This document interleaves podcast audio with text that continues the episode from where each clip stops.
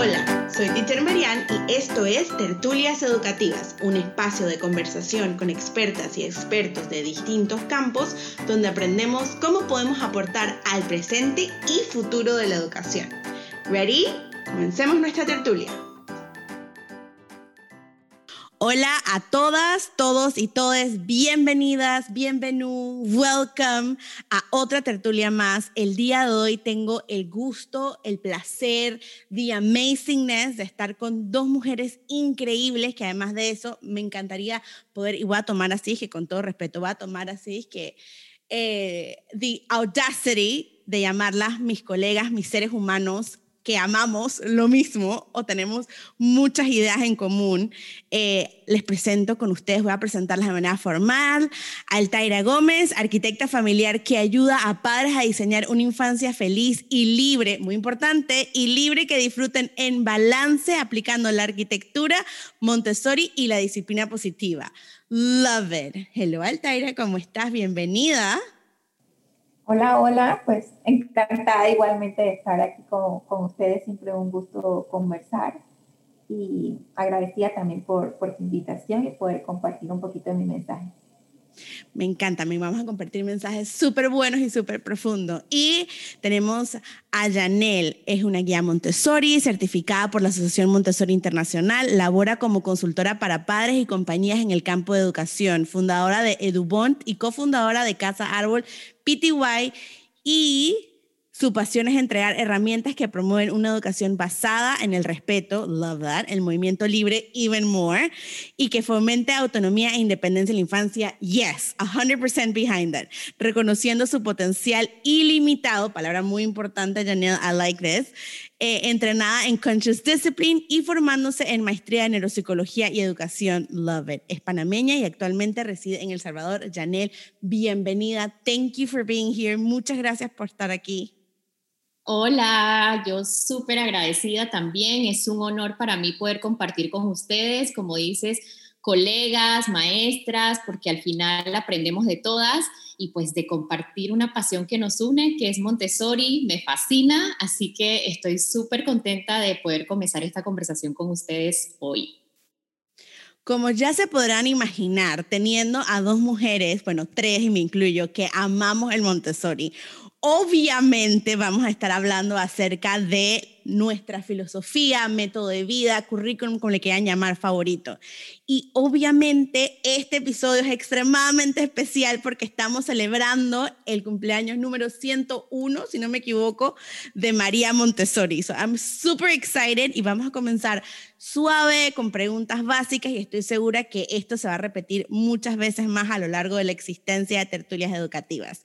Así que comencemos con la primera pregunta. ¿Cómo llegaron ustedes a la filosofía Montessori? Bueno, yo llegué eh, a través de la arquitectura.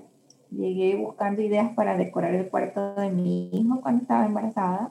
Había escuchado un poquito de esto, pero lo había como visto más hacia la parte educativa. Entonces, cuando fui descubriendo que también era algo que se trasladaba a la casa, eh, pues me enamoré, o sea, me enamoré de, mi, vena diseñadora y creativa, dijo, esto es lo que yo quiero, y mucho más cuando fui entendiendo el detrás de algo que visualmente se ve bonito, cuando fui entrándome en lo que había detrás, pues así fue como, como llegué y como fui avanzando en el camino. Janelle. Bueno, muchos no saben, pero mis inicios profesionales son de ingeniería industrial. Eh, yo trabajé por ocho años con una multinacional eh, bastante conocida, aprendí mucho en esos años, pero lo cierto es que, como diría María Montessori, seguir nuestros intereses es súper importante y enseñárselo a la infancia es aún más importante. Entonces, yo tengo unas raíces que no había conectado antes en la educación, comenzando por mi bisabuela, que fue mi primera maestra. Ella era la maestra tradicional que me enseñaba las tablas de multiplicar y aprender a leer. Mi abuela es educadora también de profesión y mi mamá es trabajadora social. Tengo tías psicólogas, estoy en un mundo, mi mundo me rodeó desde que era pequeña en educación. you have it in your blood, o sea, literalmente lo llevas en la sangre. Pero no lo escuché, Entonces yo escuché otras cosas. escuché lo que la vida dice, qué es lo que me va a hacer una carrera importante, entre comillas.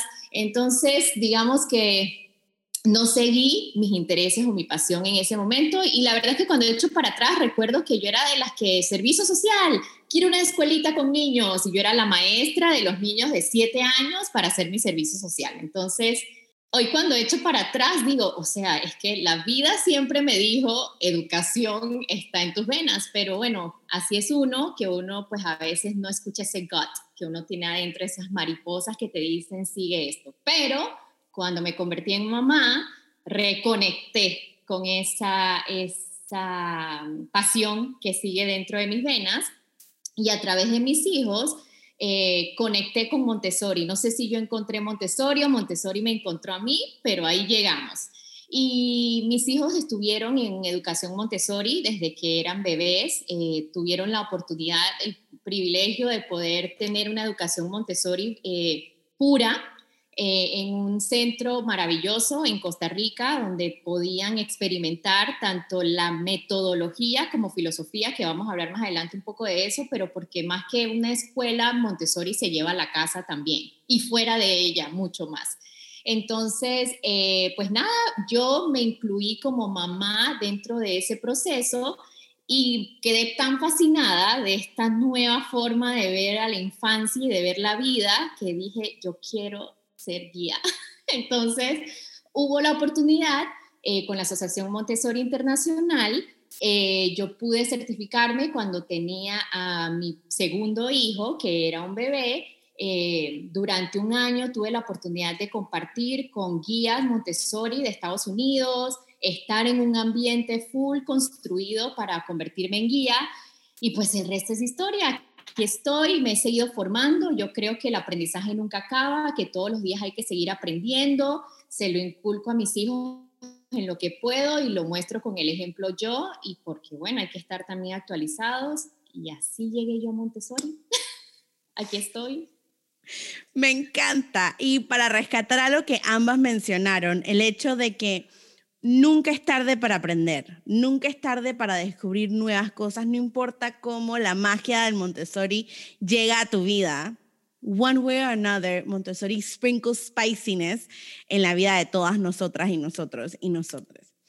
Ahora, ¿cómo sabemos? Montessori no es un currículum, un método o una filosofía tradicional el hecho de que no sea lo común nos lleva a nosotras como seres humanos a tener estos disque shock moments o estos momentos de shock de nunca lo había pensado así y al mismo tiempo comenzar a notar estos aha moments internos donde decimos que si yo hubiera aprendido matemáticas así, hubiera sido tan fácil de poder entender esto. Cuéntenos cuáles fueron sus aha moments y sus shock moments cuando comenzaron a estudiar o investigar por primera vez o aprender acerca de la metodología o de la filosofía Montessori? Bueno, yo creo que eso nunca termina porque uno siempre va acompañando cada etapa y, y vas haciendo como que, oh, wow, porque esto no lo había pensado antes. Creo que de mis primeros shock moments fue la visión que hay en la infancia, o sea, yo soy muy arraigada como a los primeros seis años, igual que, que Yanel, y la mirada que hay hacia la infancia de como de querer, no sé, sobreprotegerlos es la palabra, como tenerlos allí, como que no son capaces de hacer nada y darme cuenta como que sí son capaces de, de hacer mucho más de lo que yo pienso, pues realmente fue muy impactante para mí, o sea, ver cosas que podía, cuando yo veía videos y empecé, a estudiar y como que las cosas que los niños pueden hacer, o sea, desde vestirse, desde cosas muy sencillas que normalmente nosotros vamos como que, bueno, cuando esté más grande, pero realmente lo puede hacer desde muy pequeño. Eh, el tema del manejo del vidrio, aunque siento que no es una regla, que, que es algo que también impacta de ver sus capacidades, ¿no? Siempre y cuando uno lo quiera acompañar desde el respeto y estar abierto a lo que puede pasar. Eh, siento que les da mucha seguridad. O sea, yo sí lo promuevo desde como si estás seguro, hazlo, pero es muy bonito. O sea, lo, digo como que pruébalo si, si te quieres probar, si quieres probarlo. Y esa parte de que entre más sencillo es mejor. También creo que en la infancia se siente como a sobredecorar o a entre más cosas tengan los niños mejor y es todo lo contrario. entre más libres son, entre más apertura hay, entre menos cosas tenga, es mucho mejor. Y cosas que me enamoran de la filosofía y del, del método en sí, o sea, ya entrando en el tema de actividades, es cómo los materiales pasan de lo abstracto a lo tangible, o sea, cómo lo podemos hacer tangible y que se entienda lo que está haciendo, que creo que eso es la principal razón de que engancha a los niños o permite eh, que absorban mejor, porque yo lo observo mejor, o sea, cuando yo empiezo a hacer actividades eh, inspiradas en, esta filosofía, en este método, pues se me abre la mente, porque digo, al final lo que tengo que hacer es que lo entienda, que, que, que lo pueda ver, que lo pueda sentir y ahí es donde está el aprendizaje, no, no tanto como lo que yo digo que tiene que aprender. Entonces, ese triángulo del ambiente, de las actividades, de mi rol de adulto, también fue un aha moment para mí, porque estamos acostumbrados a, quizás crecimos en la línea solo hacia un sentido, o sea, lo que yo recibo, soy un contenedor que recibe, y es todo lo contrario, ¿no? O sea, es un triángulo, como bien lo plantea la filosofía, en el que todos vamos recibiendo y el ambiente juega un papel importante y las actividades también, y el adulto, porque pues, como que si falta uno de estos tres, igual se cae el sistema, o sea, se tiene que estar integrado en balance. Y esa parte, pues me, me encanta de las actividades que yo pueda entender y, y, que se vea visualmente para el niño. Obviamente que puedan elegir, que no, que no sea algo que todos vamos a hacer lo mismo, creo que hace grandes, grandes diferencias. Así que esas son de las principales cosas que, que yo recuerdo en mis inicios, como que, que me fueron enamorando más, como que quiero saber más de esto porque esto me resulta muy interesante y muy lógico sobre todo. Janelle. Bueno, a ver, mi primer aha moment, que, sí, que me gusta mucho compartirlo porque eh, cuando yo estaba, bueno, cuando tomé la certificación como guía Montessori, los primeros días eh, te hacen un ejercicio que a mí me encanta promoverlo y invito a los que estén escuchando para que lo hagan, que es el ejercicio de la observación. Entonces ellos te hablan sobre, te invitan, la primera invitación es sentarte frente a una planta fija, tú la escoges, cualquiera en el ambiente, y observarla. Eh, pero no observarla de acuerdo a lo que es tu juicio, sino decir, bueno, la planta es verde, tiene una hoja grande o una hoja pequeña, eh, tiene líneas, no tiene líneas, eh, pero todas estas, estas cosas que yo quiero juzgar, como de repente yo siento que la hoja se está secando o, o está débil porque quizá no la están cuidando, eso no existe, porque yo no lo sé realmente, yo solo sé lo que veo. Y lo que veo es que es una planta verde, de hojas verdes, hojas grandes, eh, ovaladas, entonces empiezan con eso, ¿no? Y luego en esa misma semana te avanzan en la observación para que observes un ser humano o un animal, algo que se mueva. Y vas con el mismo ejercicio de observar sin emitir juicios, de observar y escribir y anotar lo que ves.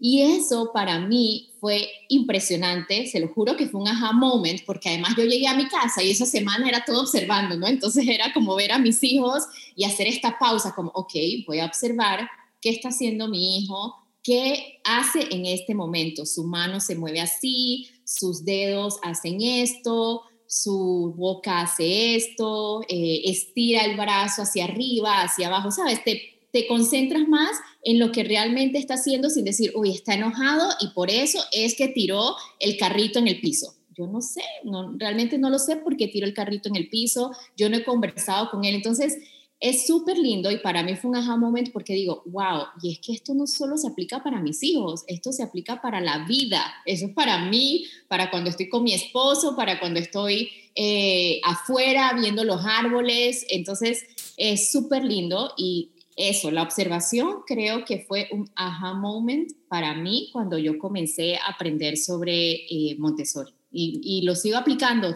todos los días, lo trato de recordar y traer a mí y compartir ese mensaje. Y de verdad, les, les digo que traten de hacer ese ejercicio constantemente para tener esta práctica, porque es una práctica al final si te pones a pensar de presencia, es una práctica de conciencia y de presencia eh, del momento y eso me fascina. Totalmente. ¿Y cuál fue un momento en que sentiste, dije, como de shock? Mira, te voy a contar dos cosas. La primera es de que me causaba mucha risa porque yo le decía a mis compañeras de la clase, le digo, ahora estoy fregando un plato y estoy observando cómo frío el plato. Entonces yo decía como, Dios mío, no puedo creer que yo hago tantos movimientos para fregar un plato, para lavar un plato, digamos, porque estás contando de que tomas el movimiento en que tomas el plato, lo llevas al fregador, cómo sujetas la esponja, la esponja la mueves en el plato, se forma la espuma, lavas el plato, cómo el agua cae a través del plato, o sea, es como un baile, eh, un bello y armonioso baile de fregar los platos. Exacto. Yo me moría de la risa sola y conversaba con quienes me acompañaban en el proceso, que yo decía, de verdad que... Eh, es increíble todas las cosas que uno hace en la vida de manera automática. Además que el cerebro es así, ¿no? Es el aprendizaje y hay muchas cosas que el cerebro simplemente ya aprendió y lo, lo realiza de una manera automática. Y ese es volver a esta presencia y a esta conciencia de todo lo que le toma a una persona hacer cierta actividad. Imagínate un niño, ¿no? Y eso es lo que uno siempre repite de que hay tanto aprendizaje de que tú no sabes, pero sí está regando una planta, está haciendo de todo. O sea, ya hay un aprendizaje psicomotriz del niño en ese movimiento. Hay lenguaje si tú conversas con él, eh, dominio de sus manos, es una práctica para la escritura y tú no lo ves, tú piensas, ah, está regando y está poniéndole agua a una planta. Entonces es súper lindo. Y lo otro es que para mí fue también con mis hijos y con, con mi esposo fue de detenerme antes de hablar. Porque sí es tener esta costumbre de, no te subas en el banco, no te subas en el sillón, cuidado, la, la, la, eh, ¿por qué estás haciendo eso? Y, y a veces uno como adulto, porque uno, uno lo hace desde un lugar de mucho amor y de protección hacia el niño, ahora hablando en el niño específicamente, y yo lo entiendo, pero también entendí que a veces si uno toma una pausa, uno va a entender para observar qué es lo que realmente quiere. Porque de repente, ¿por qué está subiendo en ese sillón? ¿Qué es lo que necesita? ¿Qué hay más allá? ¿Por qué, ¿Por qué necesita en ese momento agarrar ese carrito para traerlo al otro lugar? ¿Sabes? Es como detenerme y ver. Y me di tantas sorpresas porque era como, ah, claro, es que él quiere alcanzar tal cosa y la única manera en que lo alcanza es subiéndose a ese sillón. Él no lo está haciendo porque me quiere hacer pasar un mal rato a mí o porque es un tremendo o porque qué necio, o sea, ya de nuevo va para el sillón. Hay un propósito. Y entonces eso es para mí uno de los shocks más grandes y todavía con mis hijos grandes que, que ya tienen 8 y 6 años, yo me detengo muchas veces y digo, a ver, ya acuérdate haz una pausa y observa qué es lo que está pasando, incluso en sus, en sus eh, cuando ellos tienen conflictos, eh, uno tiende mucho a querer solucionar el conflicto, pero si tomas esta pausa y observas, te das cuenta de que uno, ellos pueden muchas veces resolver el conflicto por sí solos, y dos, incluso para darte alertas de cuáles son las herramientas que realmente necesitas para apoyarlos si necesitan que los apoyes. Entonces, y uno poder actuar con amor y respeto en ese momento. Entonces, pues sí, así, así es para mí y todo esto, de nuevo lo digo, es parte de Montessori y es precioso. Exactamente. voy a rescatar un poco como eh, los pinpoints. Uno, balance, como todo de uno, hay un balance como universal, hermoso y maravilloso en todo ser humano, en específicamente en las personas en crecimiento. La infancia es un momento donde hay un balance tan es not underwhelming, pero como que no se toma tan en serio todo lo que hay detrás de estos juegos y de estos momentos de aprendizaje. Dos, nuestro trabajo como adultas, adultos y adultes es observar y es guiar.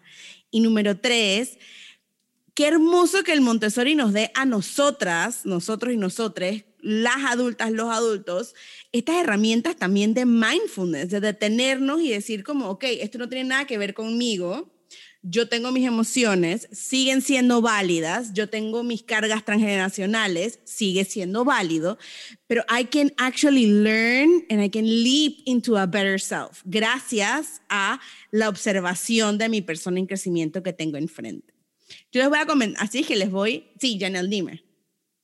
Perdón, y ahora que hablas sobre la observación, solo quiero agregar de que al final también es una observación directa, indirecta, pero también existe una autoobservación, observarme a mí misma, que es lo más importante y también es algo que mencionaba Altaira sobre este triángulo del adulto y del ambiente. Y parte de la, del trabajo del adulto es aprender a esta autoobservación para poder autorregularse, para entender cuáles son los triggers que me detonan, cuáles son los detonadores que en ese momento me hacen que yo reaccione de esta manera y cómo puedo yo trabajar en mí eh, interiormente para poder entonces ayudar o guiar, acompañar a la infancia si soy un adulto que tiene niños cerca, si soy educador, psicólogo o lo que sea mi profesión acompañada de la infancia, es ese, esa autoobservación que también es sumamente importante dentro de este proceso. Exactamente, por eso yo insisto en que el Montessori no es solamente una filosofía, un currículum. Montessori es a way of life, es una manera de vivir. Una vez tú aprendes, aunque aprendes poquito, o sea, no importa si nada más entraste a Pinterest y viste los cuartos y aprendiste acerca de cómo acomodar el cuarto Montessori, ya eso es un gateway porque de ahí vas a comenzar no solamente a aprender de Montessori, sino también a aprender de ti misma o ti mismo o ti misma, dependiendo de cómo te identifiques. Y vas a comenzar a ver y a querer ser mejor y a echar para atrás y encontrar esos detonantes y poder decir, que, oh my goodness, ok, y esperemos, seas lo suficientemente valiente de poder decir, ¿sabes qué? I need a little bit of help. Quisiera resolver esto un poquito más. No por tu persona en crecimiento, sino por ti misma o por ti mismo, que siento que es algo que el Montessori nos da. Y inclusive la manera en que lo que María estudió antes de entrar a pedagogía, cómo ella desarrolló toda su vida, tiene tanto sentido cuando vemos antropológicamente al humano y cómo crecemos, que es like, es un shock, es un mind blown. Pero that's just me y mis cosas eh, que yo pienso. ¿Qué fue lo que más le costó al hacer este shift de esta visión tradicional hacia una visión un poco más Montessori? Bueno, yo sinceramente siento que no he hecho una transición como tal de, hablando del sistema educativo, porque nunca he estado expuesta eh, a, a, esto, pero en mi estilo de vida obviamente que con todo lo que trajo la maternidad y ese estilo que yo adopté y que quise ir más allá de estudiar, etcétera, de, entender muchas más cosas, sin duda la, la transición o, o, el mayor reto, que fue voluntario obviamente, como lo que estaban hablando, fue ese cambio de chip interno, saber qué cosas tenía que trabajar yo en mí, y familiarmente también, o sea, mi esposo, o nuestros otros, el círculo con el que iba a estar expuesto nuestro hijo, y todo ese cambio y afrontarse obviamente pues a, a lo externo, a, aceptar. Una cosa que yo creo que también me costó trabajar fue el que yo descubrí esto y querer como que haya muchísimo, porque no, no todo el mundo lo está aplicando, o sea, no lo entiendo si esto es como la respuesta a muchas cosas. Entonces, lidiar con eso también y entender que cada quien va a su ritmo, que es un proceso, que puedo compartirlo, pero no todo el mundo lo va a aceptar o, está listo.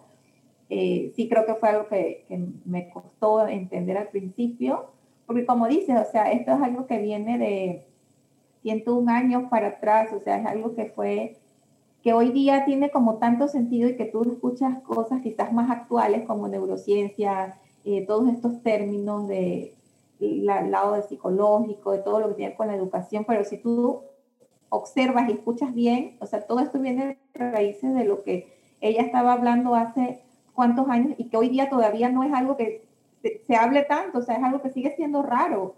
Entonces, eh, es algo que a mí me sorprende mucho y bueno, toca hacer como en tu círculo, en lo que tú puedes ir impactando en tertulias como estas, que va a llegar a, a mensajes a más personas, eh, para que se vaya expandiendo mucho más, que creo que era mucho el sueño de María Montessori, y que sea algo más normalizado, ¿no? Que, ya dejemos de ver a los niños como tanta, inferioridad, sino que los traigamos al mismo nivel y empecemos a crear y, a, hacer cosas por, para ellos, partiendo siempre de la conciencia de que necesitamos hacer un trabajo individual cada uno. O sea, eso, como dice Yanel, o sea, es inevitable, en algún momento te va a tocar, por lo menos yo como comparto, entré como dije, ay, sí, qué bonito, le voy a poner el cuarto, eh, toda su altura, pero cuando entendí que todo eso, por más bonito que yo lo pusiera, si yo no lo acompañaba y no estaba dispuesta a que, quizás va a querer subir, y entonces ya eso para mí es una señal de que es una nueva necesidad y entonces a mí en lo personal eso me encanta porque es como que el ambiente siempre está en movimiento, entonces uno va como renovando y a las necesidades de cada quien pero hay que tener mucha observación y apertura a soltar cosas, también físicamente en el ambiente, o sea, quizás tu casa ya no va a estar acomodada como era antes porque hay una nueva persona que tiene nuevas necesidades y que necesita que el ambiente se abra a, a él o a ella también, no solamente de los adultos que están conviviendo antes. Entonces creo que esa transición, que es un trabajo constante, el autoconocimiento, eh, querer conocerte tú más, ver qué cosas te están detonando, trabajar la paciencia, soltar el control que le hablábamos al inicio. O sea, es fundamental entender eh, que en este tipo de filosofía y hay muchísimas otras que ponen al niño como, como el protagonista, como el centro, el control es algo que tenemos que desaprender. Y no es algo que los niños tengan que hacer. Ese es un trabajo del adulto. O sea, te toca a ti entender cuál es tu rol y qué cosas tú le estás pasando inconscientemente que tienes que dejar a un lado porque es su momento, o sea, es su esencia y no los debemos estar cargando de nuestros patrones o, nuestras cosas y nos toca desaprender porque si no vamos a seguir repitiendo. Así que creo que mi transición ha sido más como hacia el autoconocimiento, a querer parar de que todo el mundo tiene que estar aplicándolo y trabajar en lo que puedo controlar, que soy yo y puedo influir quizás en, mi esposo, en mi círculo muy, muy cercano. Y a partir de allí, pues como lo que estamos haciendo, cada una en su mensaje, lo tomen las personas que estén en su momento estén listos. Bueno, para mí, eh, una de las cosas que más me costó, y creo que también vamos de nuevo por mi propia infancia, y un poco lo que hablaba Altaira era de el, el, control y más que nada de reconocer de que ellos pueden ser independientes y autónomos en su proceso de aprendizaje. María Montessori habla mucho del maestro interno, el maestro interior que tenemos cada uno de nosotros y de aprender a escucharlo, que lo podemos seguir aprendiendo a escuchar como adultos. Y los niños tienen su propio inner teacher que siempre está dentro de ellos mostrándole el camino.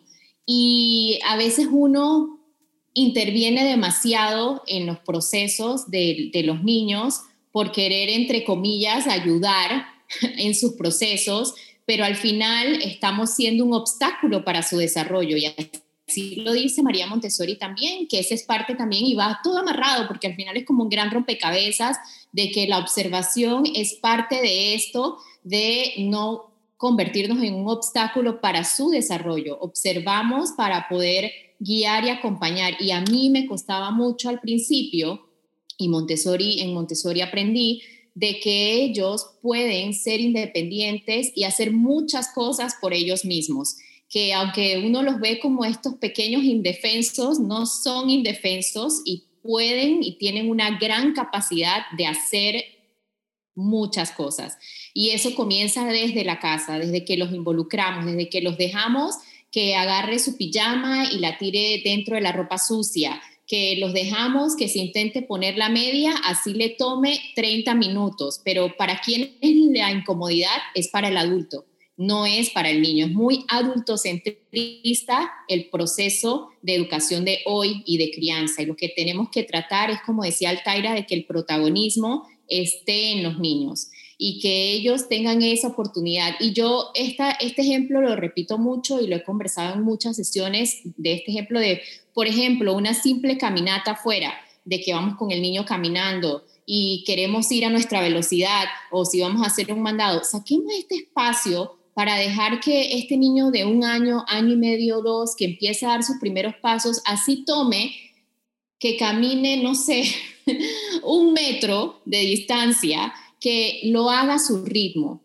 que, que vaya a su paso, que le demos la independencia de que si, uy, se tropezó y cae, tenga esa oportunidad de volverse a levantar, de que si quiere tocar la hoja, la pueda tocar, de que si quiere llevar un plato de, una de la cocina al fregador, él puede. Eh, ¿Por qué no? Porque la pregunta es, ¿por qué no?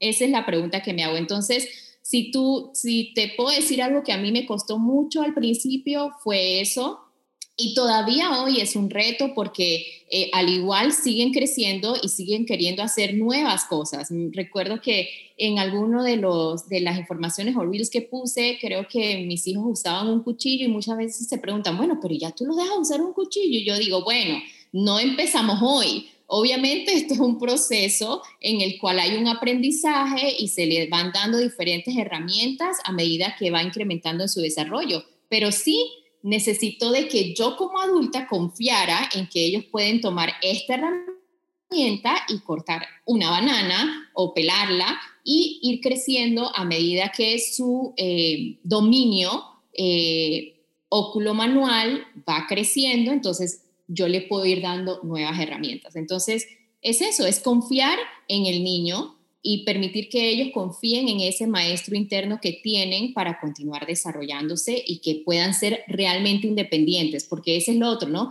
Nos encanta decir, yo quiero que cuando crezcan sean independientes y que puedan hacer muchas cosas por sí mismos, pero ¿dónde y cómo comienza eso? Eso comienza porque los dejé ponerse un pantalón solos, eso comienza porque los dejé que ayudaran en la casa a recoger una basura que se cayó, a regar las plantas, porque muchas veces ellos lo piden. Ellos dicen, ay, te quiero ayudar, pero por la inconveniencia de que lo va a hacer muy despacio o no lo va a hacer bien, porque es a mi vista que no lo va a hacer bien, entonces no lo permitimos. Entonces, recordar, porque yo sé, hoy día vivimos en un mundo demasiado ajetreado, Sé que no todos los días podemos como papás, sobre todo si trabajamos y tenemos un día a día muy movido, no todos los días podemos tomar 40 minutos para que se ponga una media, pero eso también nos lo hablaron en la certificación. Elige tus días, quizá un sábado, un domingo o en la noche que estás más calmado y que, sabes, estos momentos en tus rutinas. exactly. yes, preach girl, preach. Exactamente. O sea, es una cuestión de calidad versus cantidad. Y esto meto mi cuchara aquí porque sé que nos podemos, vivimos en una sociedad que es tipo McDonald's, es todo rápido, pim, pam, pum, queremos todo de ya para allá. And I get it.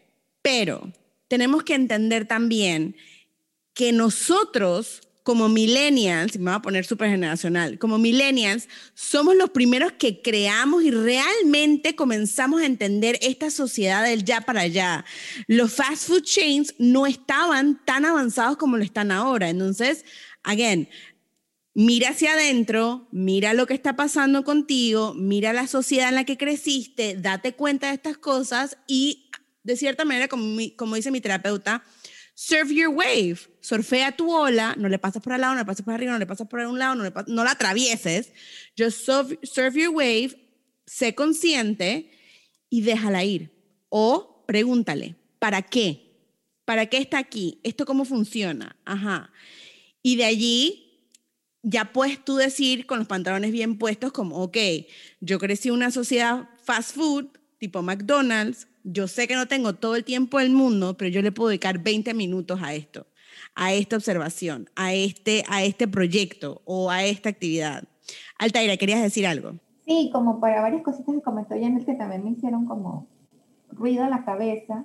Y empezando con este tema de la confianza, porque creo que es nunca está de más eh, hacer énfasis en que muchas de las cosas que vemos en las redes o que vemos en Pinterest, hay que verlas detrás, porque también, eh, tristemente, yo creo que Montessori se ha comercializado un poco y se ve mucho como que, ay, bueno, que esto es mobiliario o esto, y eso no es magia, como dice mi esposo, o sea, no es magia que esto pasó, viene detrás de un acompañamiento. Entonces es muy importante estar claro de que el proceso, y yo también lo comparto igual que Yanel, si mi hijo hoy día eh, está involucrado en la cocina o me ayuda literalmente a fregar bastante bien, no es porque lo aprendió hace dos días, sea, viene de un trabajo de atrás, de que yo confié en él, le abrí las puertas, hice los ajustes necesarios, le transmití confianza interna, que creo que es fundamental, más que todo lo que, que alcance o no, se necesita esa confianza y eventualmente le fui dando más herramientas de las que yo vi que él podía tener capacidad. Que si mi hijo tomó un vaso de vidrio y quebró seis o diez en ese proceso, yo lo acompañé en ese proceso y yo diría, hace poco también nos pasó que quebró un vaso y, y teníamos visitas y, y, notamos la reacción de los demás como, ay Dios, y este, pero estaba con mi esposo conversando con ellos y dijo, sí, es que a mí también se me caen vasos. Entonces ya de una vez bajó e, esas miradas como que, ay, que no se mueva, que es, es accidentes que nos pasa, que hay que tener seguridad, sí. Pero esa seguridad viene mucho de, nosotros. Entonces, esa confianza, a mí siempre me gusta explicarla también, de que viene esa sobreprotección a los niños viene de que nosotros, no, como fuimos criados, no tuvimos esa exposición y eso fue lo que aprendimos. Entonces, muchas de las cosas que yo veo es que el desaprender es como el primer paso, porque si yo quiero seguir repitiendo lo que como yo fui criado, que estoy bien, etcétera, y lo que yo fui expuesto, no voy a estar abierto a desaprender esas oportunidades que los niños tienen ahorita. Y la parte de, que me encanta que, que, lo haya dicho Daniel, de que no tiene que ser todos los días. O sea, quizás si lo hacen todos los días puedan llegar mucho más, pero hay que ser realistas con nuestras propias capacidades. Y algo que yo percibo mucho en las familias y también yo creo que fue una transición para mí importante, fue entender de que la vida de antes no va a volver. O sea, tenemos un nuevo rol ahorita, nuevas responsabilidades y hay un tiempo que necesitamos dedicarle a los niños. O sea, yo no puedo pretender de que él se ajuste 100% a mi ritmo de vida o a todo lo que yo tenga que hacer y a ver si quizás el domingo tengo un tiempito y hacemos algo y salimos, porque tampoco a veces como que tratamos de suplantar esto por salidas o, cosas hacia afuera y, muy poco conectamos con ellos. Entonces, si yo solamente, como dice, solamente puedo eh, eh, sentarme a hacer tu desayuno los sábados, cada sábado eso va goteando y va creando, más que conexión, va creando esas habilidades.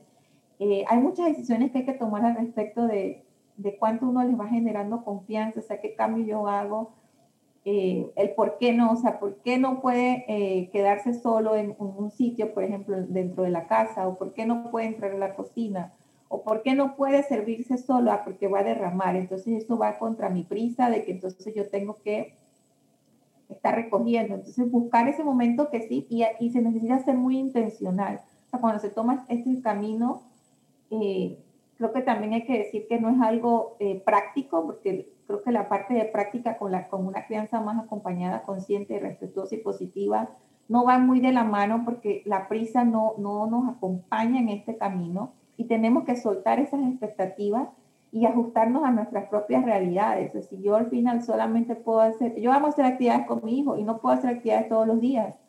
Si puedo, puedo hacer tres, pero en el resto del día ya yo sé que cuando estamos haciendo cosas mías, por ejemplo, podemos conversar o me puede ayudar a clasificar la ropa para lavar. O yo sé que ahí también le estoy apoyando y no me estoy martirizando con que, ay, no hicimos la actividad que se suponía que teníamos que hacer.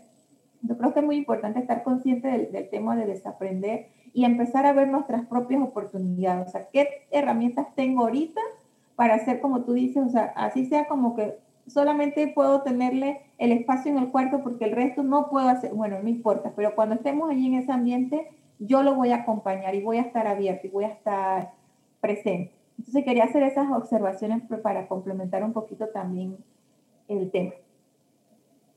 Y me encanta. Y para traer como un poco más hacia arriba, Primero que todo, desaprender marca registrada por Mariana Plata, just in case, we don't want ningún tipo de demanda aquí.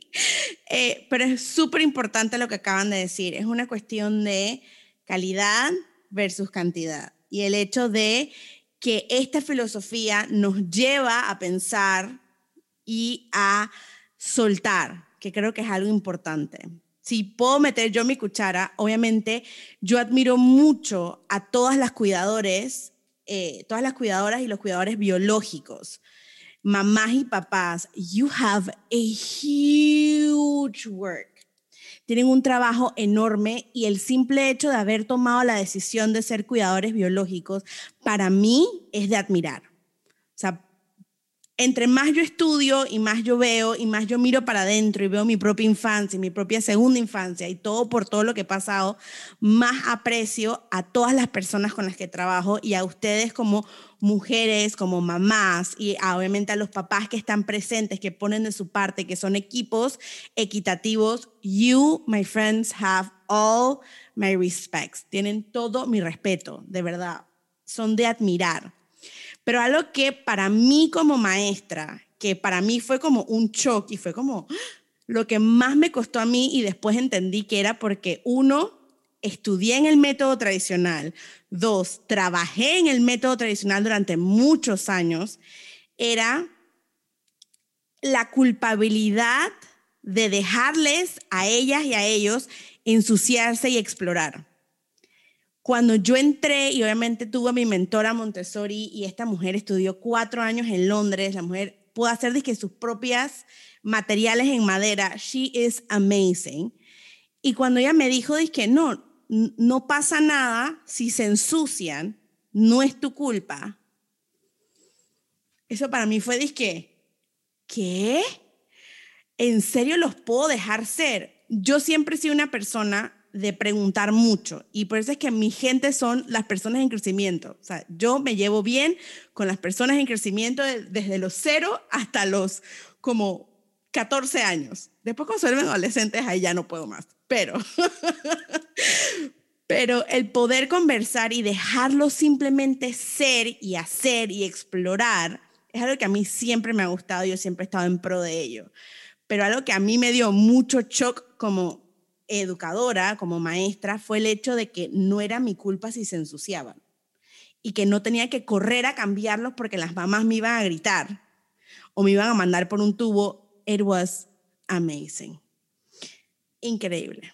En fin, pero esa es mi cuchara aquí metida. Obviamente, se han encontrado ustedes eh, o han notado aplicando los principios de la metodología o de la filosofía o del currículum, la manera de estudiar, la manera de aprender en ustedes mismas, en su día a día como adultas? Pues sí, como bien dices, esto es un estilo de vida que todos eh, vamos por ahí cada día haciendo, repitiendo cosas que, que aprendemos porque creo que lo principal que he podido aprender es que no es solamente para el niño, o sea, es para todos. Y desde el tema de tener como mayor orden o tener una secuencia de cositas en, la casa, por ejemplo, eh, saber dónde están las cosas, del tiempo que puedo ahorrar en, en esto de estar cambiando constantemente y a tener un lugar fijo, el tema de observar. Eh, a veces también cuando yo converso quizás con mi esposo, converso con amigas, y el tema que sea, o sea, antes de yo opinar, quizás observo un poquito más eh, para dar una opinión más o, simplemente para quedar callada también. Eh, creo que eso lo traigo mucho de, haber estudiado el método de que necesitamos entender un poquito más el contexto antes de estar hablando y emitiendo juicios, porque todos somos diferentes, no sé bien qué es lo que estamos, lo que está viviendo la otra persona. Y, y eso es una gran herramienta que me acompaña día con día, o sea, el tema de, de observar de mantener eh, un orden interno que luego se va a trasladar eh, obviamente en un orden externo. Creo que son de las principales cosas que más, como repito, ya son como parte de, de mi estilo de vida. Y también cuando voy a explicarle a otras personas, como ponerme a pensar cómo puedo hacer para que me, me entienda mejor y puedo dividir esto en pasos o, o hacerlo más, más tangible. Eh, siento que lo voy, ya es como parte de, de, mi día a día. A ver, esto, bueno, primero, uno de los grandes aprendizajes, eh, una de las grandes cosas que yo digo que como adulto todavía podemos aplicar es aprender a través de los sentidos de recordar de que no solamente el niño, sino que también nosotros tenemos esa capacidad de seguir absorbiendo nuestro entorno a través de los sentidos, de que yo puedo darme ese espacio y esa oportunidad de probar y sentir todos los sabores, de tocar las hojas, de tocar una tela y realmente ser consciente de cómo se siente. Eh, y que todo eso al final es una conexión también emocional que uno hace con este aprendizaje, ¿no? De eh, la amígdala y el hipotálamo, ¿verdad? Es así, de que unimos para unir este aprendizaje con las emociones y es maravilloso. Em, entonces, una de las cosas que siempre me recuerdo es eso, de que yo también puedo seguir aprendiendo a través de mis sentidos y de disfrutar de cada instante con todo mi ser, ¿no? Con, todo, eh, con mis manos, con eh, sabor con mi boca, oliendo, sintiendo los olores, escuchando, tomar esas pausas. Entonces eso para mí es súper importante. Eh, y otra cosa que mencionaba Altaira y que yo también coincido es sobre este orden externo y orden interno. Vieras que yo hablaba con mi coach de vida y yo le decía, ¿no? Conversaba con él y digo, lo que pasa es que todas estas mudanzas y yo veo este caos a mi alrededor y hasta que este caos no se ordene, yo no puedo hacer nada, le digo, yo estoy bloqueada. Y María Montessori habla mucho sobre esto, ¿no? De cómo el orden externo te impacta en el orden interno, en tu ser. Y eso es sumamente importante y, reconocerlo también es súper importante. Eso es un aprendizaje para mí de vida. Y, yo por un momento decía, es que ¿cómo hago? Porque no hago nada y si no ordeno nada, no hago nada. Y me decía, embrace it. si esto es lo que tú necesitas para reorganizar y organizar, reconócelo y haz lo que tengas que hacer para recuperar ese, ese espacio que necesitas para volver a crear, para volver a hacer lo que necesitas hacer, para organizar tus ideas, para avanzar. Entonces, eh, es eso de encontrar esa belleza o dar esa belleza externa y ese orden que me da paz interior y que lo necesito y que como adultos es necesario. O sea, en un ambiente Montessori se promueve esta belleza y nosotros como adultos también lo podemos aplicar en nuestros, en nuestros propios espacios y traer esa paz interna.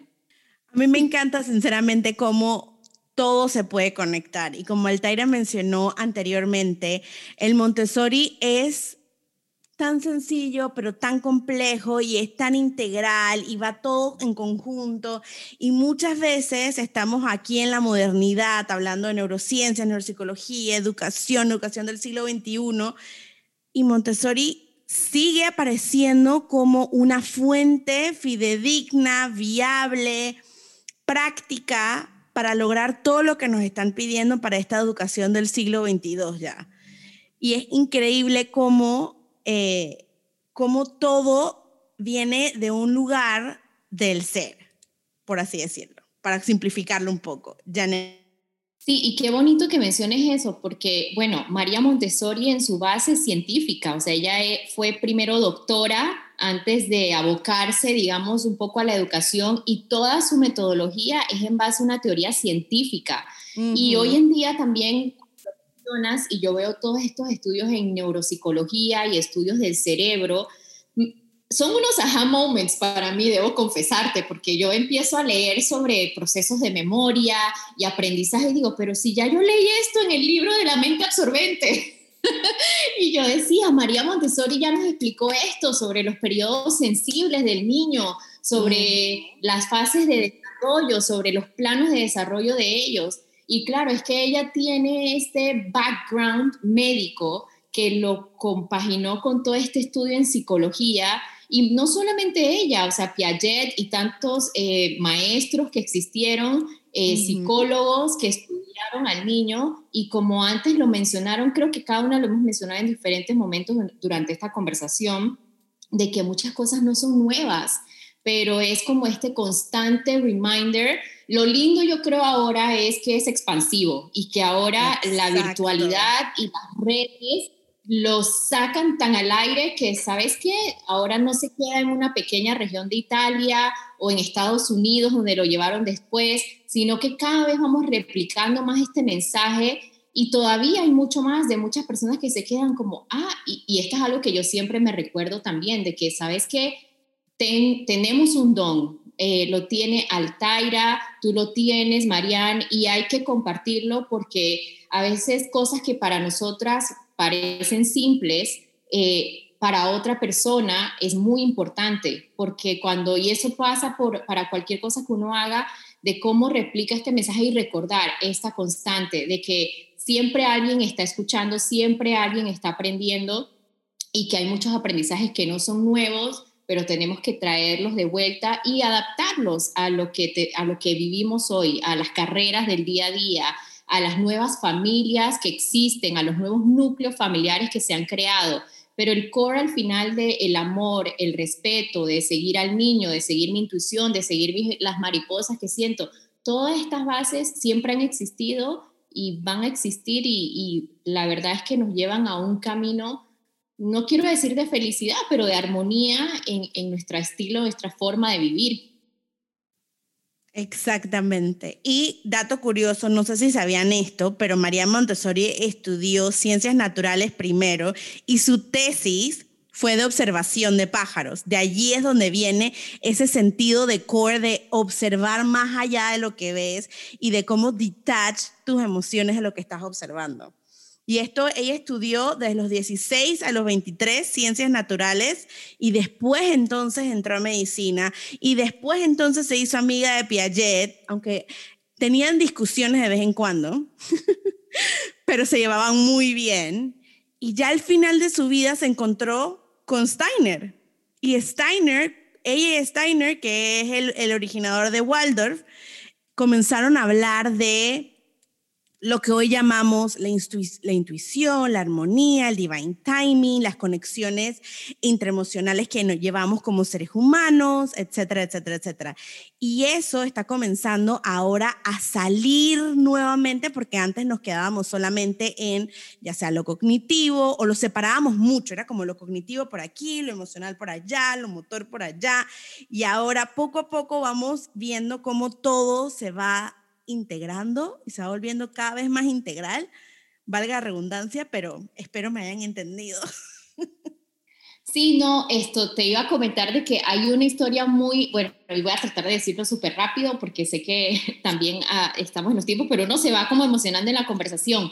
Eh, hay una historia súper eh, especial, digo yo, que comparte en uno de sus libros María Montessori, de, eh, sobre la mariposa portesia. Y creo que no es de ella, ahorita mismo no recuerdo de quién es, pero él hace un estudio y, ella habla más que nada de cómo la mariposa en su sabiduría, cuando va a poner el capullo y cuando va a poner este, este huevito en la hoja, lo pone como en el lugar más alejado para protegerlo, para que no lo lastimen, pero cuando este capullo nace, cuando esta oruga nace, ella tiene esta sabiduría interna de caminar y moverse para encontrar dónde están las hojas más eh, grandes, más nutritivas para ella y comer. Y yo creo que es parte también como de seguir este guía interno y confiar, de que confiar de que uno, ellos van a seguir la luz, van a seguir lo que necesitan para nutrirse, para crecer, para desarrollar. Y eso también es, es maravilloso, ¿no? Esta confianza que debemos tener en el, en el proceso, en la metodología, en la filosofía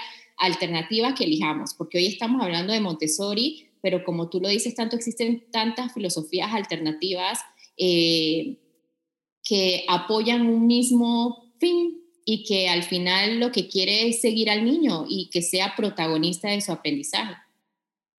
Exactamente, esa es, ese es el presente y futuro de la educación, cambiar esa esa imagen de ser como teacher-centric o adult-centric y cambiarlo a esta visión de que es la persona en crecimiento quien tiene que estar a cargo de su, de su propio aprendizaje.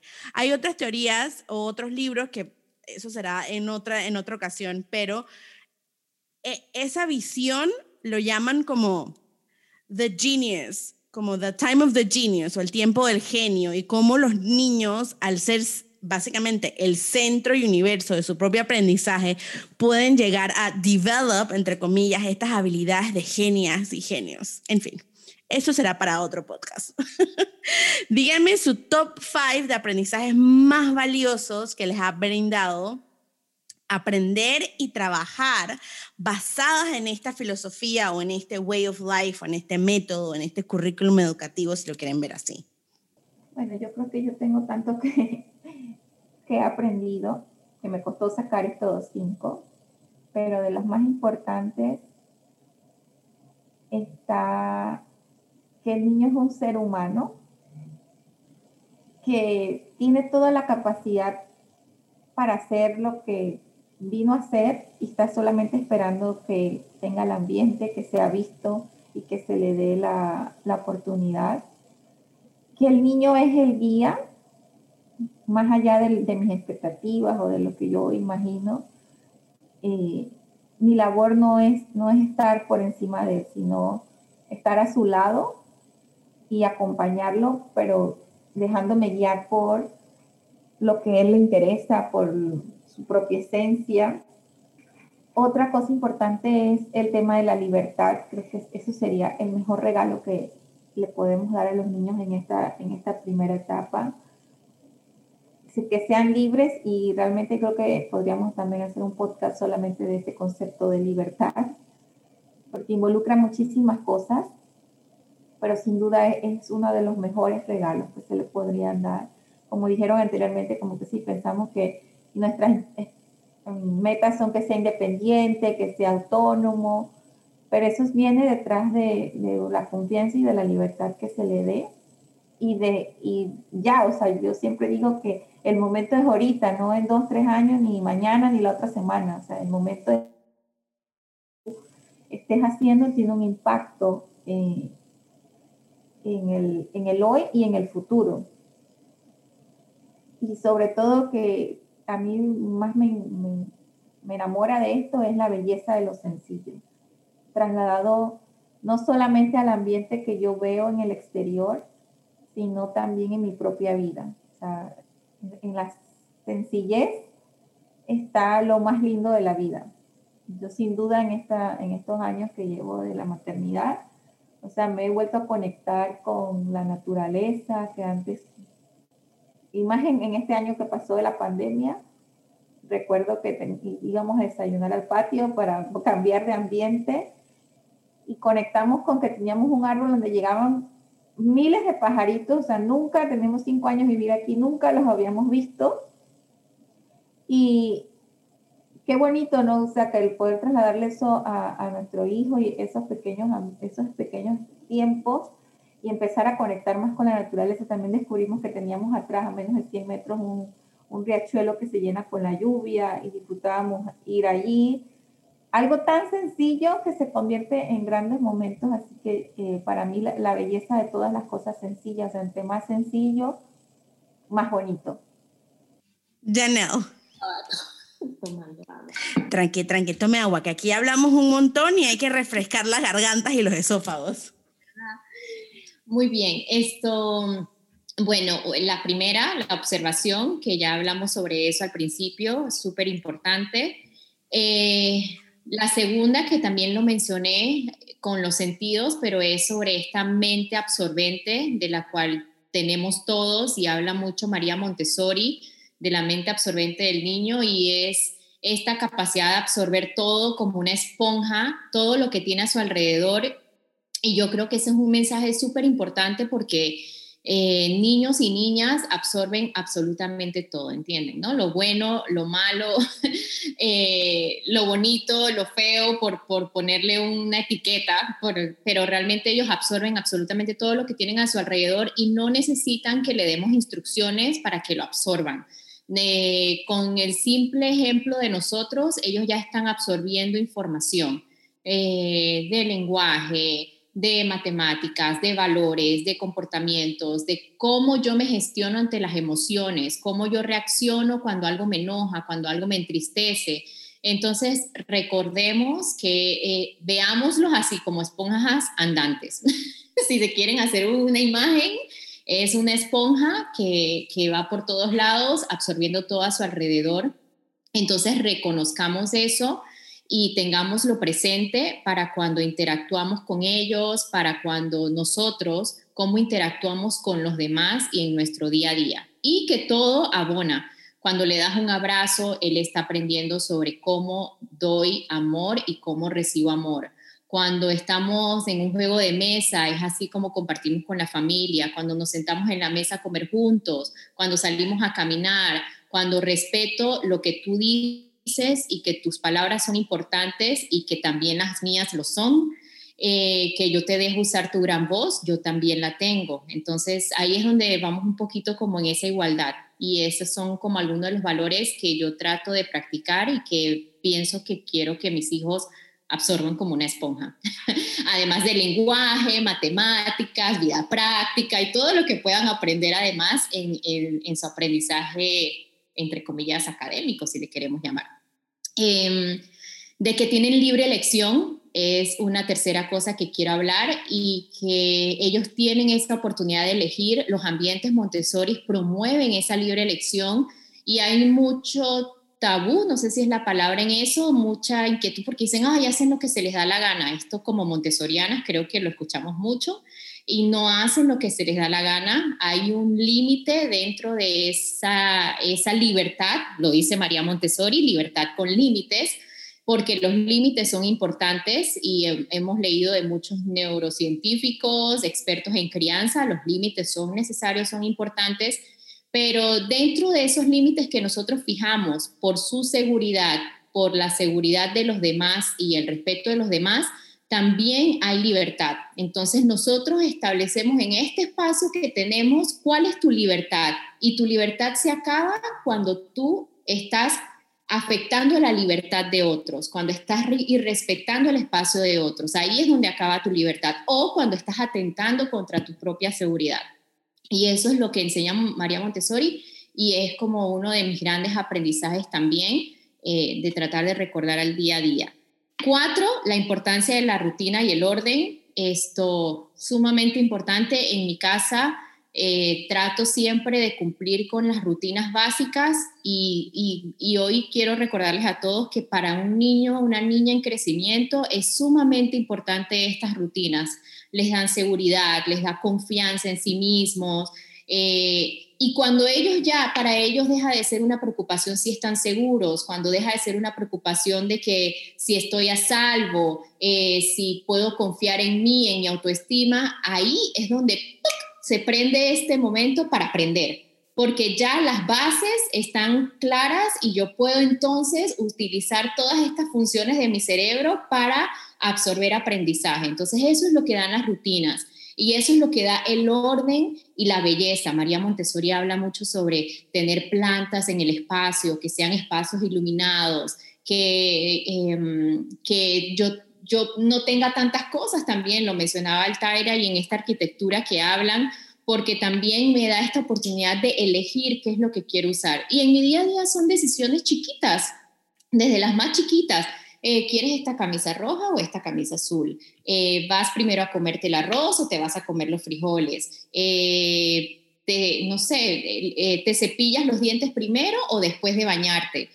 son cosas que son chiquititas, pero que abonan al niño y a la niña a decir, uh, yo tengo la oportunidad de elegir esto, de en qué orden lo quiero hacer, o cómo lo quiero hacer. Y el límite ya lo estás poniendo tú porque tú le estás dando las opciones. No es como cepíllate los dientes cuando tú quieras o te bañas el día que tú lo decidas, porque ahí es donde eh, quizá entonces nos pasamos al otro extremo, ¿no? Y yo sé que cada familia tiene su propia lección de cómo quiere vivir las cosas, pero recordemos eso, de que esas rutinas y ese orden que le demos en el día a día, pues también es parte de la salud emocional y mental de los niños.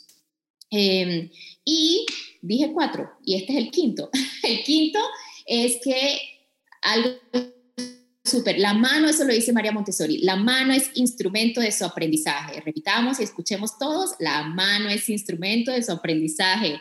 Eh, todo lo que haga con las manos, todo lo que reciba a través de las manos es aprendizaje. Agarra una cuchara para comer es aprendizaje. Lava los platos es aprendizaje. Pinta con un pincel raya con un lápiz en una hoja blanca, eh, ayuda a cortar las hojas, todo, todo lo que haga con sus manos está absorbiendo información. Entonces, eso también es algo que tenemos que recordar en el día a día y en nuestras casas, todo lo que ustedes vean que ellos estén haciendo, están aprendiendo.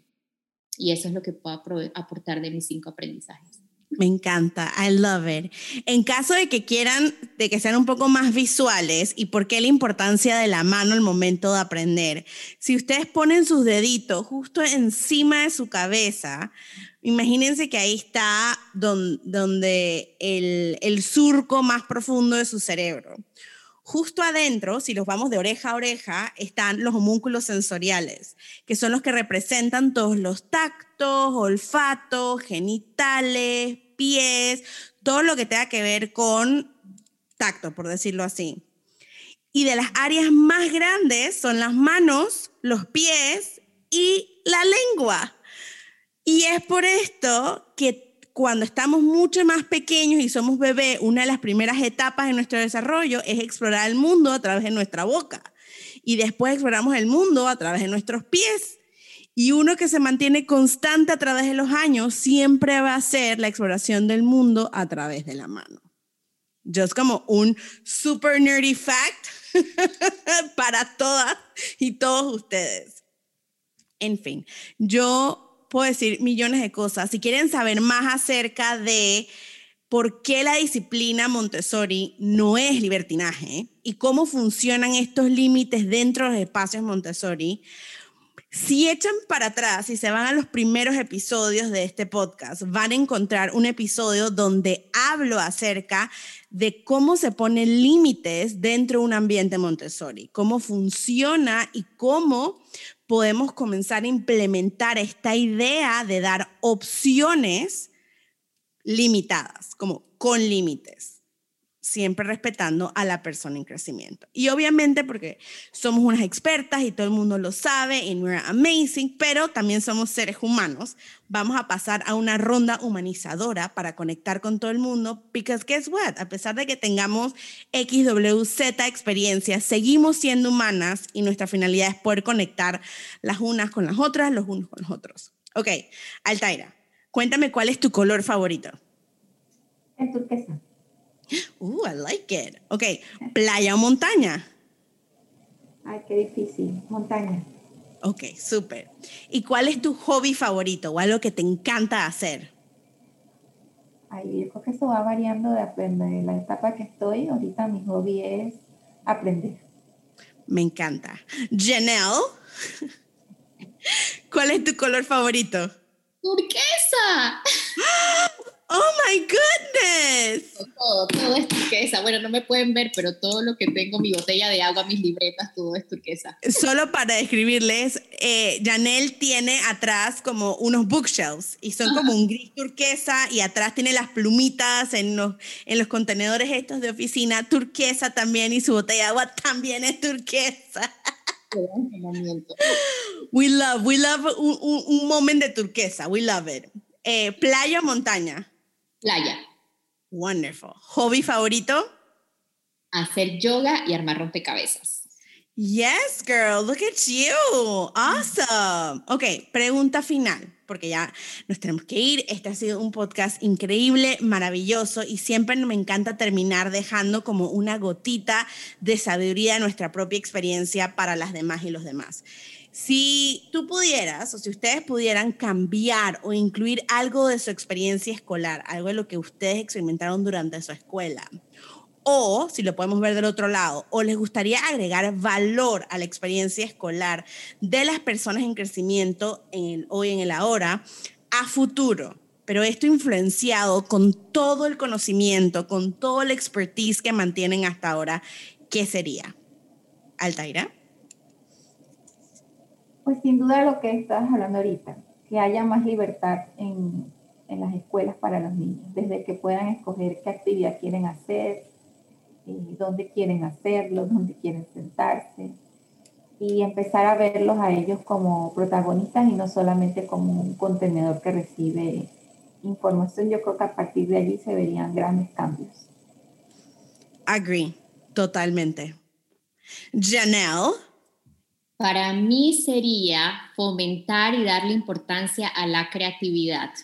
Honestamente que nosotros damos a veces, no lo dejamos así como rezagado y hay estudios y es real de que si nosotros permitimos que la creatividad de los niños se desarrolle, estás abonando a una serie de cosas y aprendizajes para el futuro. Y no pensemos, porque a veces creo que asociamos de que, ay, la creatividad es porque va a ser pintor, porque va a ser artista, porque va a ser...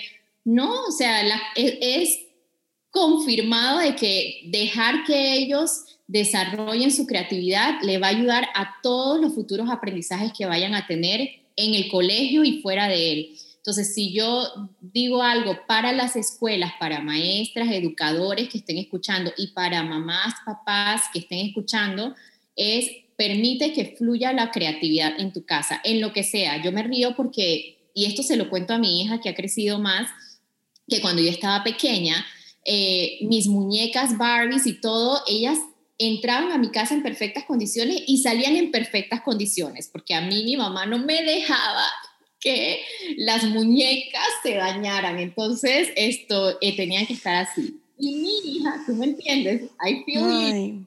Ah, girl, I feel you. O sea, yo tengo 120 Barbies de colección en su cajeta todavía. Y yo recuerdo todavía ver mi primera Barbie de colección a los 8 años y a mi abuela diciéndome, You're not gonna touch it, no la vas a tocar. Digo, ahora la aprecio porque hay un montón de dinero ahí guardado. Pero en ese momento, it was soul crushing. O sea, era de que no, mi jugar, y yo quiero jugar.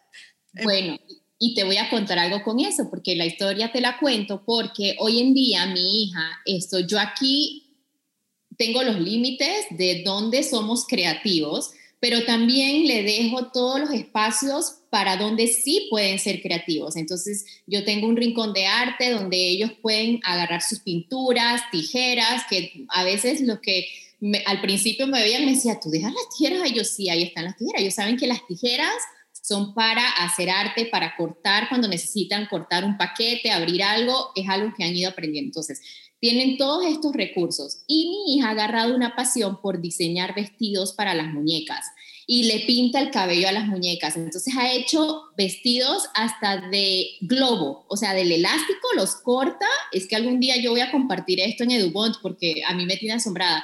Y a veces las pinta y, yo la miro y yo, Cami, tú sabes que esto que tú haces, a mí me hubiera encantado hacerlo, pero yo no podía.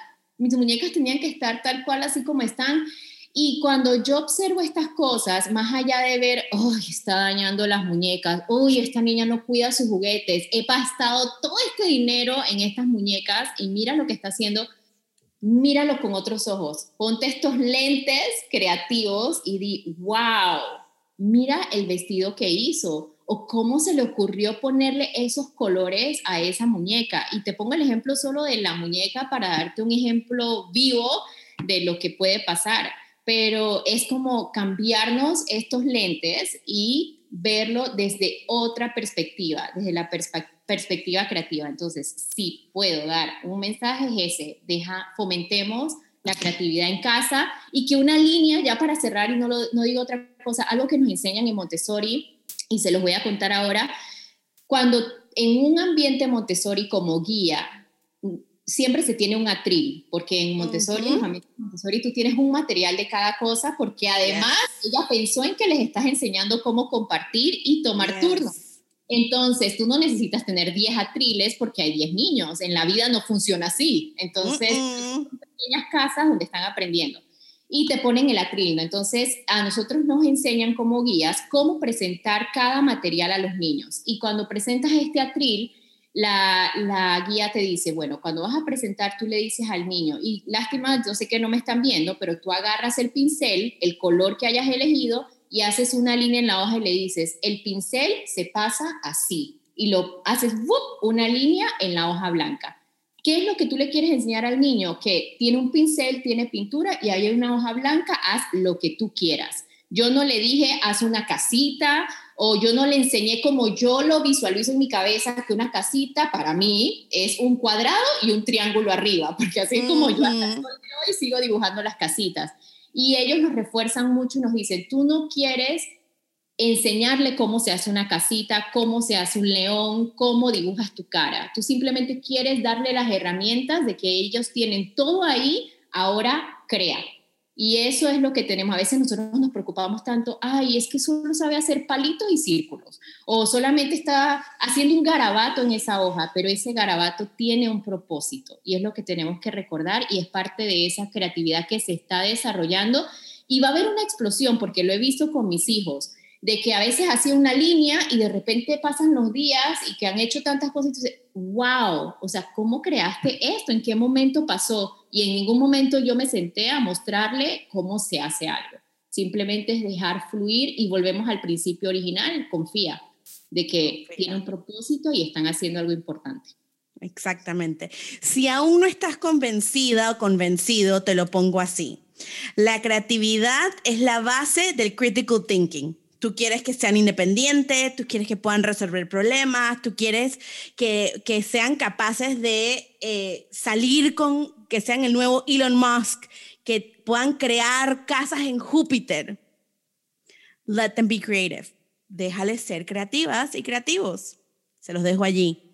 Food for thought eh, muchísimas gracias, chicas. No saben el placer que he tenido de tener a dos increíbles colegas conmigo el día de hoy, celebrando a María Montessori, compartiendo nuestras experiencias. Muchísimas gracias. Así es que hay over the moon static con esto. Y sí, así que las dejo para que se despidan. Ha sido un placer verlas el día de hoy. I am over the moon again. Gracias a ti, Marian, por la creatividad de juntarnos. Creo que nunca lo había pensado y ha sido también una mañana súper productiva para mí, aprender de, ustedes también. Así que les invito a todos a escuchar el episodio a poner aunque sea una cosa en práctica y ser constantes con estos calles donde vamos a ver los avances. Un abrazo a todas y nuevamente gracias. Bueno, sí, de verdad, muchas gracias, eh, Marían, por invitarnos. Yo para mí es un honor poder compartir todo este aprendizaje y honestamente me emociona. Espero que sea la primera de muchas y que podamos repetir otras tertulias como esta. Bueno, pueden ver que a mí me encanta hablar. Cuando estaba chiquita yo me río porque a mí me pagaron, me iban a pagar un dólar para que parara de hablar. También la cuento mucho aquí en mi casa. Pero bueno, de verdad, de nuevo, gracias. Eh, ha sido un placer y como le tomo la palabra también al Taira de que al final cualquiera que sea pequeñísimo, grandísimo aprendizaje que se hayan llevado hoy, yo me doy por servida. Gracias. Totalmente. Una vez más les recuerdo que pueden encontrarlas a ellas. Voy a dejar toda su información abajo en la descripción del episodio. Las pueden encontrar en Instagram. Eh, they're the best. Son lo mejor. Si están en Chiriquí, tienen Altaira, que es una súper buena fuente para aprender si están en El Salvador, tienen a Janelle, por favor, contáctenlas. They're amazing. Y una vez más, muchísimas gracias por su tiempo. Ha sido un placer compartir con ustedes. Y al igual que ellas, si aprendieron algo grande, algo chiquito, o si tan solo te quedó una semillita para un cambio de pensamiento, I'm done así, me doy por servida, como dice Janelle. Ha sido un placer estar con ustedes. Muchísimas gracias a todas, a todos y a todos. No importa cómo te identifiques, esta tertulia fue para ti y nos vemos en la próxima. Bye. Qué gusto fue tenerte aquí en Tertulias Educativas. Si tienes alguna duda o te gustaría tener una tertulia educativa conmigo, me puedes contactar en mis redes sociales como arroba soy tutora. Instagram, Facebook, YouTube, LinkedIn, you name it, I'm there. Muchísimas gracias y nos vemos en la próxima tertulia educativa.